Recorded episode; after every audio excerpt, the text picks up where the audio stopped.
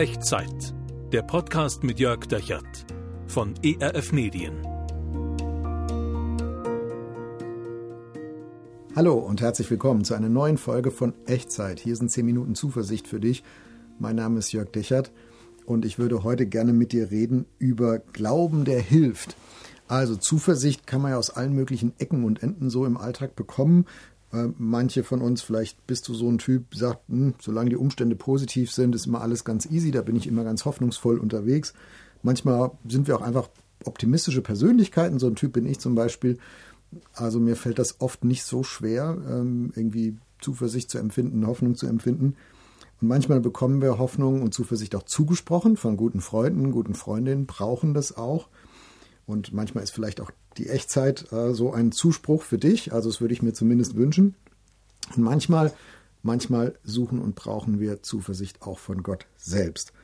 Und dieses sich ausstrecken nach Gott, nach seinem Reden, seiner Hilfe, das ist das, was die Bibel Glaube nennt. Also Glaube ist ja nicht ein inneres Behüten von theologischen Richtigkeiten, sondern Glaube ist eine hilfesuchende Hinwendung zu Gott. Gott, kannst du mir bitte helfen? Gott, kannst du mir bitte Hoffnung schenken und Zuversicht? Immer wieder erleben Menschen, wie Gott auf diese Hinwendung auch reagiert, wie er darauf antwortet, auf Gebete beantwortet, wie er Leben verändert. Und das haben die Menschen auch schon vor 2000 Jahren erlebt, als sie Jesus begegnet sind. Manche Pharisäer und Schriftgelehrte, die haben sich daran gerieben, dass Jesus nicht so zu den theologischen Richtigkeiten passte, die sie innerlich gehütet haben. Aber viele, viele andere haben sich hilfesuchend an Jesus gewandt. Und immer wieder hat Jesus darauf reagiert, hat auf die Bitten der Menschen auch geantwortet. Und das hat er dann immer äh, mit diesem einen Satz eingeleitet, dein Glaube hat dir geholfen. Dein Glaube hat dir geholfen.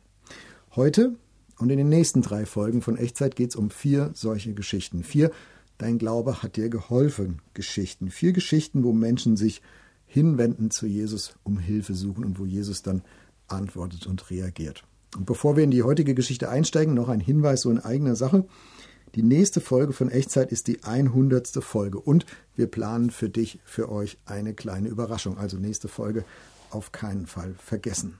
So, aber jetzt zu der Dein Glaube hat dir geholfen Geschichte von heute. Es geht um eine unmögliche Liebe und wie Gott über alle Grenzen geht.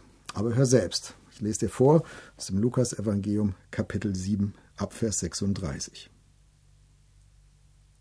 Es bat Jesus einer der Pharisäer, mit ihm zu essen. Und Jesus ging hinein in das Haus des Pharisäers und setzte sich zu Tisch. Also bevor ich weitermache, vielleicht ganz kurz, die saßen da nicht zu zweit und bei Kerzenschein und so im vertraulichen Rahmen. Das war ein öffentliches Ereignis in der damaligen Kultur. Da saßen viele andere Gäste mit am Tisch, die Freunde vom Pharisäer, vielleicht auch ein paar Freunde von Jesus.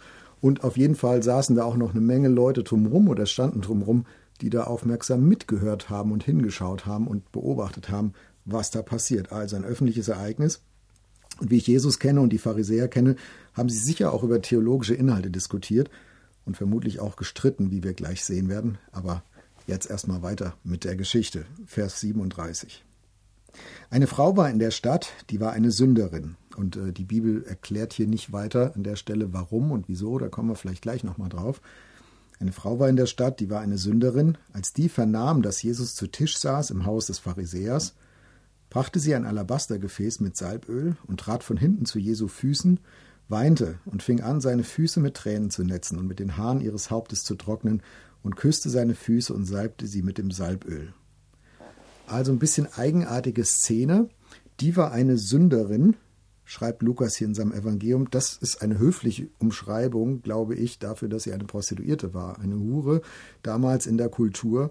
Und äh, das hieß damals natürlich äh, Abstand, Abschaum, äh, nicht sozialfähig, ausgegrenzt, verstoßen ähm, von, von den meisten Menschen damals und besonders von den Frommen, besonders von den Pharisäern, von den Schriftgelehrten.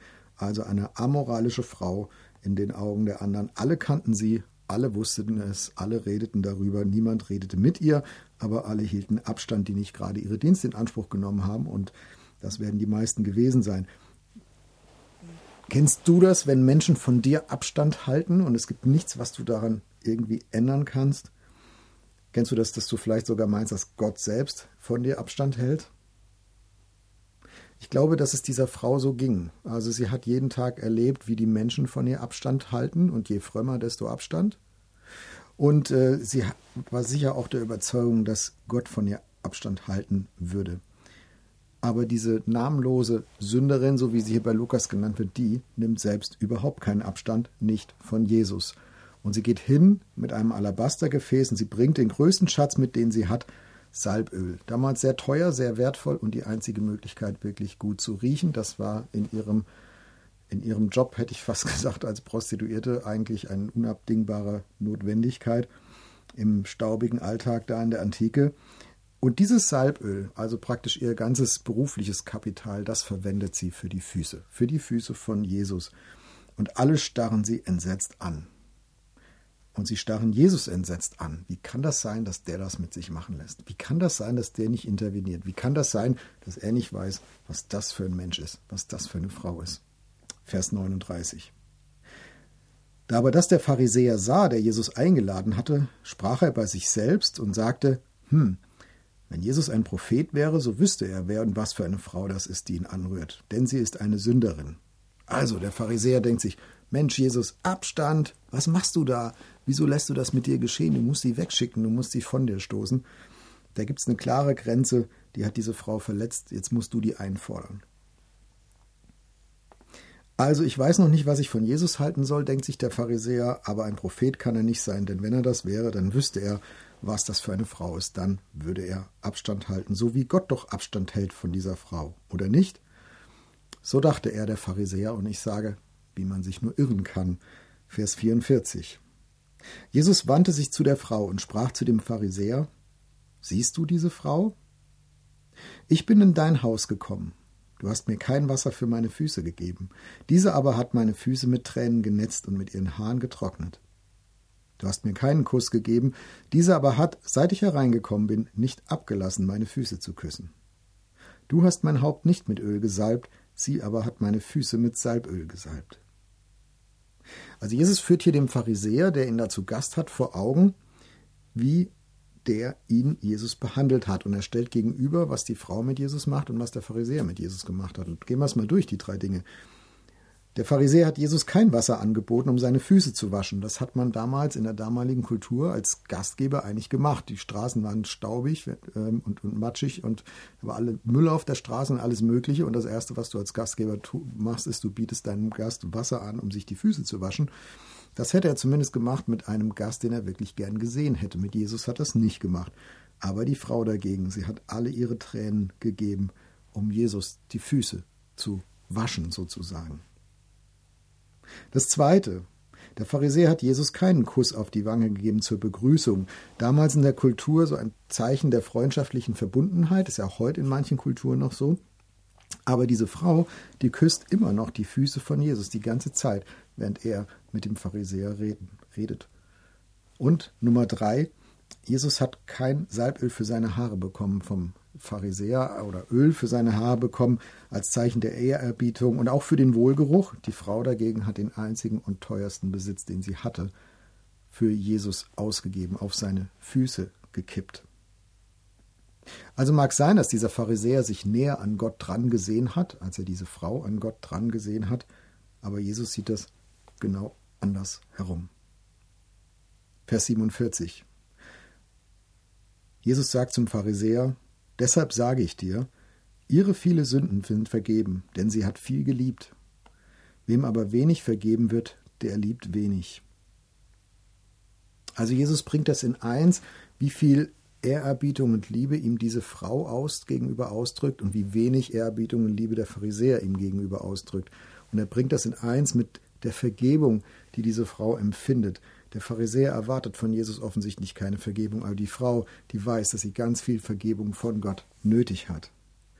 Jesus sagt damit, diese Frau mag sein, dass sie, dass sie ihr Leben lang mit einem fehlgeleiteten Liebesbedürfnis unterwegs war, dass sie sich auf Abwege und auf Irrwege begeben, begeben hat, die Gott auch nicht gutheißen kann, aber all das trennt sie nicht für immer von Gott.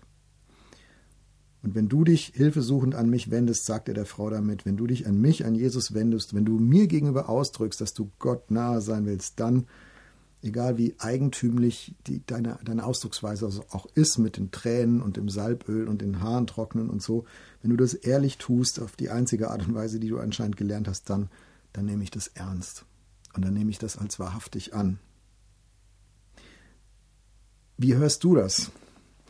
Wie sehr kannst du dich da, wie sehr empfindest du eine Resonanz? Wie sehr kannst du dich identifizieren mit dieser Frau? Vielleicht nicht mit ihrem Lebenswandel, ihrem Lebensstil, aber Kennst du das, dass du, dass du denkst, Mensch, wenn ich zu Gott komme, ich habe eigentlich nichts zu geben, ich habe eigentlich nichts zu bringen, ich kann, ihn nur, ich kann mich nur hilfesuchend an ihn wenden.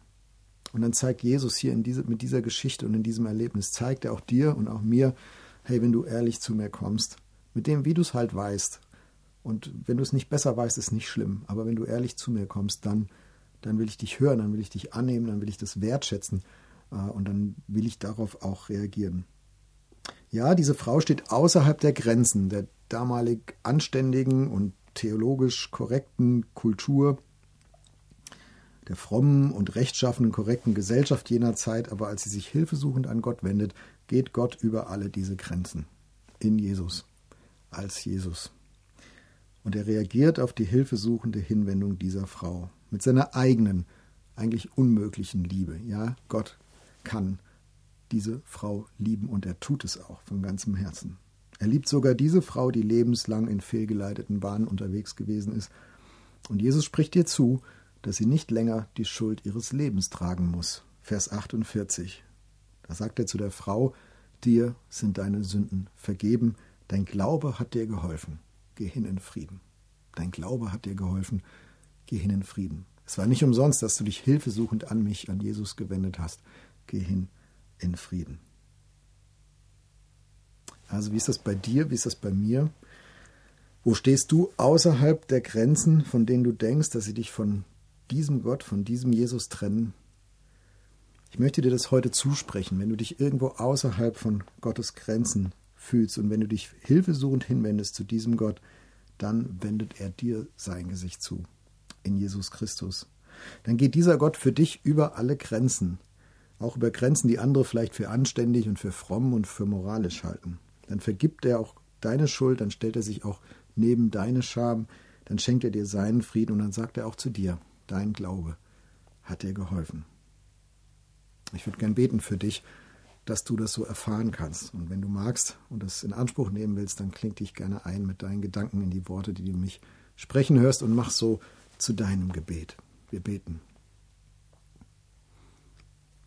Gott, du weißt, wo ich stehe.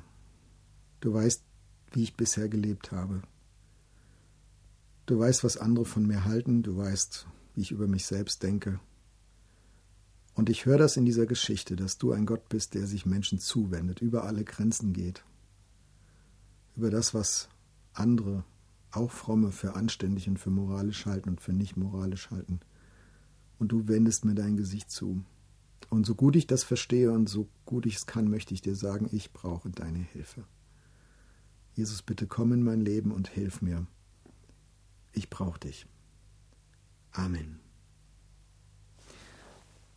In welche Situation rein hat so dieses Gebet dich jetzt angesprochen? In welcher Situation hast du es gesprochen? Wenn du magst, schreib mir gerne unten in den Kommentaren oder per E-Mail an echtzeit.erf.de und nimm das mit in die nächsten Wochen, in, in, die nächste, in deine nächste Wegstrecke, vielleicht jetzt auch in die nächste Situation, in der du Zuversicht und Hoffnung brauchst. Glaube ist eine hilfesuchende Hinwendung zu Gott. Und wenn du dich an Gott wendest, dann geht er für dich über alle Grenzen. Und er möge dich dabei segnen. Der Herr segne dich und behüte dich. Der Herr lasse sein Angesicht leuchten über dir und sei dir gnädig. Der Herr erhebe sein Angesicht auf dich und schenke dir seinen Frieden. Geh hin in seinem Frieden. Amen. Das war Echtzeit. Zehn Minuten Zuversicht für dich. Der Podcast mit Jörg Dechert von ERF Medien.